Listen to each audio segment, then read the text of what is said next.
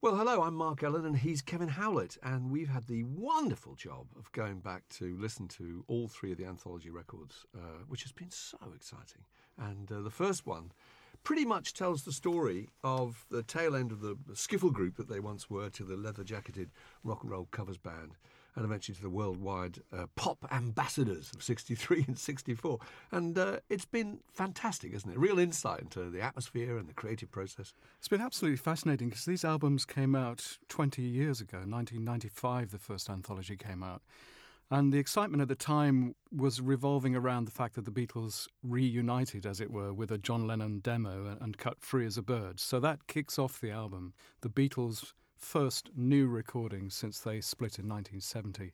Which is amazing to hear, isn't it? Uh, yeah, Ringo, I think at the time said, you know, it sounds like them. And George said, "It sounds like them now." Them you know, so now. you can hear, you know, 25 years on, what the Beatles would have sounded like if they'd continued. I mean, obviously, the sad thing is uh, John is represented by a, a rather lo-fi cassette recording of his song "Free as a Bird," and the other Beatles completed the song with him and overdubbed. So it, it's a historic recording, but the rest of the anthology album, of course, taking up with that prefab history before they had their first hit single on Parlophone Records. So you get these really interesting recordings of the Quarrymen, as they were before they became the Beatles, when they went into a- a little living room studio in Liverpool. In Liverpool, that's right. And they cut That'll Be the Day. They were huge Buddy Holly fans, so they cut That'll Be the Day. Oh, And- that's really worth hearing, isn't it? I mean, it's almost an impersonation of Buddy Holly by John Lennon. but you can hear all the ingredients there. You can hear that great John Lennon voice Oh. there, can't you? And, And the other thing is that there's a terrific track called You'll Be Mine. Again, really worth hearing, where you get this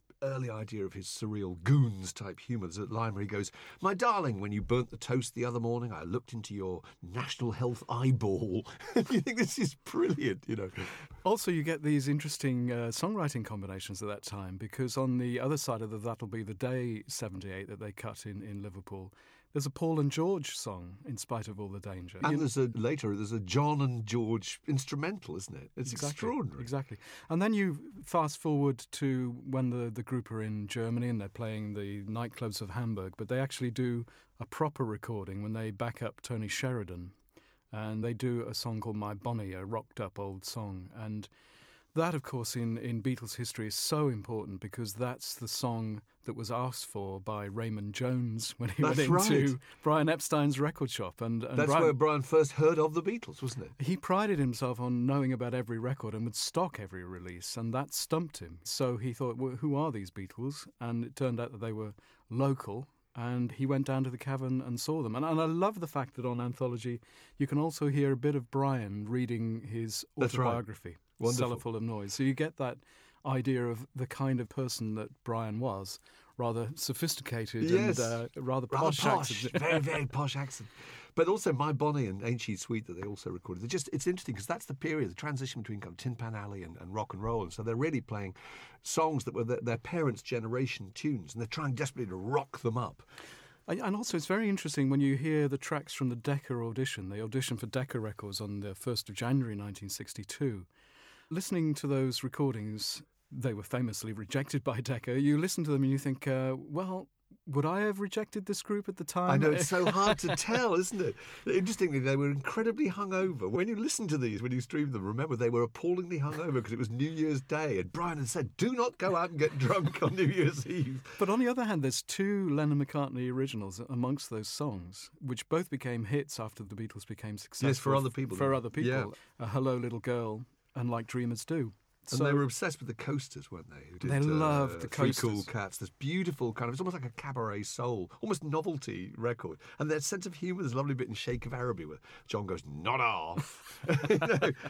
So it's got a lot of character, even if it wasn't what Decca wanted. And then the, the anthology really takes off when they start to become successful, and they, their rise is incredibly quick. And in '63, they just take the UK by storm. And there are some really significant TV broadcasts that we hear the soundtrack of on this first anthology collection. Sunday night at the London Palladium. That was such a big Sunday evening show. well, show. it's a brilliant period because it's only a matter of weeks, and it, you can say genuinely this is the soundtrack to Beatlemania. This is the moment when they were on the cover of the newspapers, I think, for six consecutive days. It's the London Palladium show. Then they, there's a bit where they go and play Roll Over Beethoven and stuff in, in Stockholm. Amazing live performance. And then there's the Royal Variety performance, which is astonishing. And in that time, they had simply gone into a stratospheric ascent. You can feel it. But of course, they charm everyone. And, and the famous line that you'll hear in the anthology collection from John before they do Twist and Shout, you know, they would always invite people to clap along, and he asked the people in the cheaper seats to do that. And then looking at the Queen Mother and the rest of the aristocracy who were there, he says, if the rest of you just rattle your jewellery. Which is brilliant, isn't it? Because actually that was just as significant as their performance. In fact, more so. That's what made everyone realise that they were, were on. That was a rebellious act, but was so charming that uh, nobody minded. And that end of 1963 is such a peak of Beatlemania. And they appear, for example, on the Morecambe and Wise show. And Morecambe and Wise in Britain are very, very popular. And they take part in a in a sketch and a song with Morecambe and Wise. Oh, and this you, is superb. You can hear that. You've it's, got to hear that. It's brilliant because the old gag about the uh, Ernie Wise having the, the, short, fat, hairy legs, and, and, George Harrison says we're the ones with the big, fat, hairy heads, isn't he? And then you know, Eric, terrible impersonation. Sorry. and Eric Morecambe, uh, you know, looks over at Ringo and says, "Hello, Bongo." Hello, Bongo.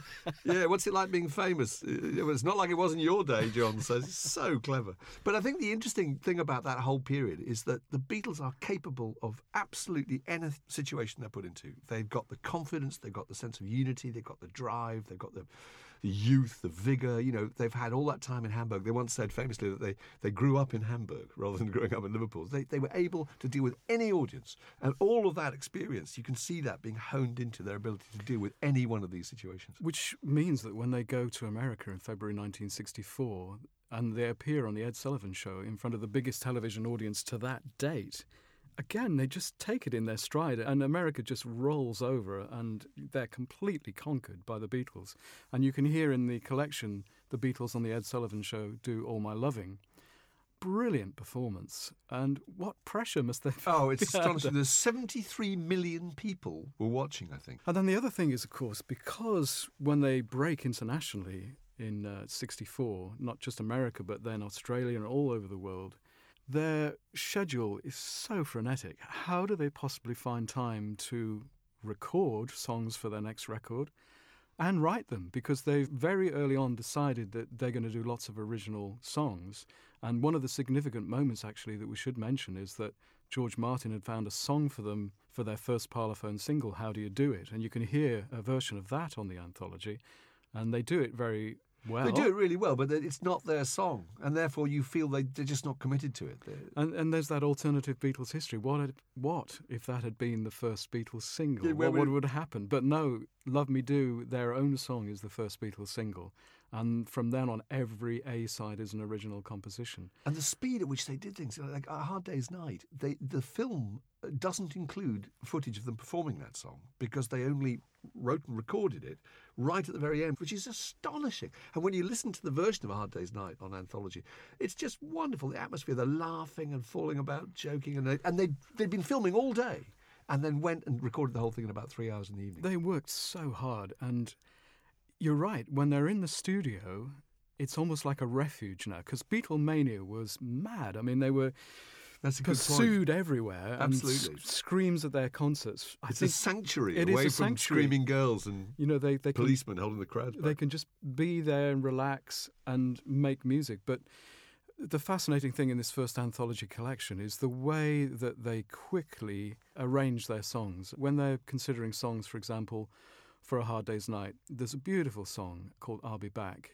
and it starts off as a waltz. As a waltz. It's a three time, isn't it? And you hear John sing that for a little while, and then he says, it stops, and he says, it's too hard to sing. And then the next thing you hear, they've changed the changed time the signature. Time. And it's not the finished version because uh, when you hear the finished version on A Hard Day's Night, it's got a different riff on it but you can see it's now getting there. I love that whole idea that you can just see the evolutionary process. It's like looking into sketchbooks. There's a version, a very rough demo version of No Reply, one of my absolute favourites. It happened once before. What a great opening line. How gripping that is. There's just all those changes that are made at such speed and with such good sense. In fact, we should talk about the tracks that it's good that they didn't put on the record and tracks that uh, we're sorry they didn't put on the record. I mean, in terms of the ones they chose not to, I think there's a. Uh, is it a Harrison song called You Know What to Do? It is. Ringo had been taken ill just before the Australian tour that they were going to go on, and they found themselves with studio time and nothing to do properly, so they put down two demos. One was No Reply, and the other was this George song, which was never returned to. I think George. A good decision. George would admit that that was a good decision. Not his finest hour. But also, there are songs like uh, One After 909, which they tried in 1963 and it and could have been revived in what six years later. yeah, it? and then recorded it in the what eventually became the Let It Be album. But it wasn't quite happening in 1963. But really interesting to hear. But the the quality control, I've always marvelled at how good the quality control was in, in their output. And so they made the right decisions. There's hardly any rejects really along the line, but one that's always baffled me is when they were putting together the Beatles for Sale album, which again they had to do so quickly in the run up to Christmas 1964, barely any time for sessions. They spent a long time doing the original songs and then would very quickly do songs from their rock and roll repertoire to make up the album. But they did a song called Leave My Kitten Alone, and it's got a fantastic John Lennon vocal on it. It's really good. It's just a great version. And another great one is the version of Shout, well worth hearing, which I think you think and I think could have been probably included on the Long Tall Sally EP. Yeah, they love the Isley Brothers, and of course, it's an original Isley Brothers song. And the Isleys really influenced that uh, falsetto woo in the Beatles we'll album. That That's again. where it comes from. That again. That's brilliant. so they do shout for a TV program called Around the Beatles, and they pre-recorded the the tracks before then, miming to them in front of an audience. They do this Isley Brothers song, Shout. And if they'd have gone into Abbey Road and recorded that alongside Matchbox and Slow Down and Long Tall Sally, that would have been would a have great four-track rock See, and this, roll is, this is a game you can all play. Fantasy Beatles records, where you can rearrange the track list based on these fantastic things they recorded and never released. So it's a very satisfying collection, I think. Uh, you get that prehistory, very historic, uh, quite lo-fi recordings, but really interesting to hear. And then you hear the TV broadcasts, which were real milestones in their ascent to fame. And then I love going into the studio with them and hearing them so relaxed before takes, after takes, developing their songs. It's a really fascinating collection.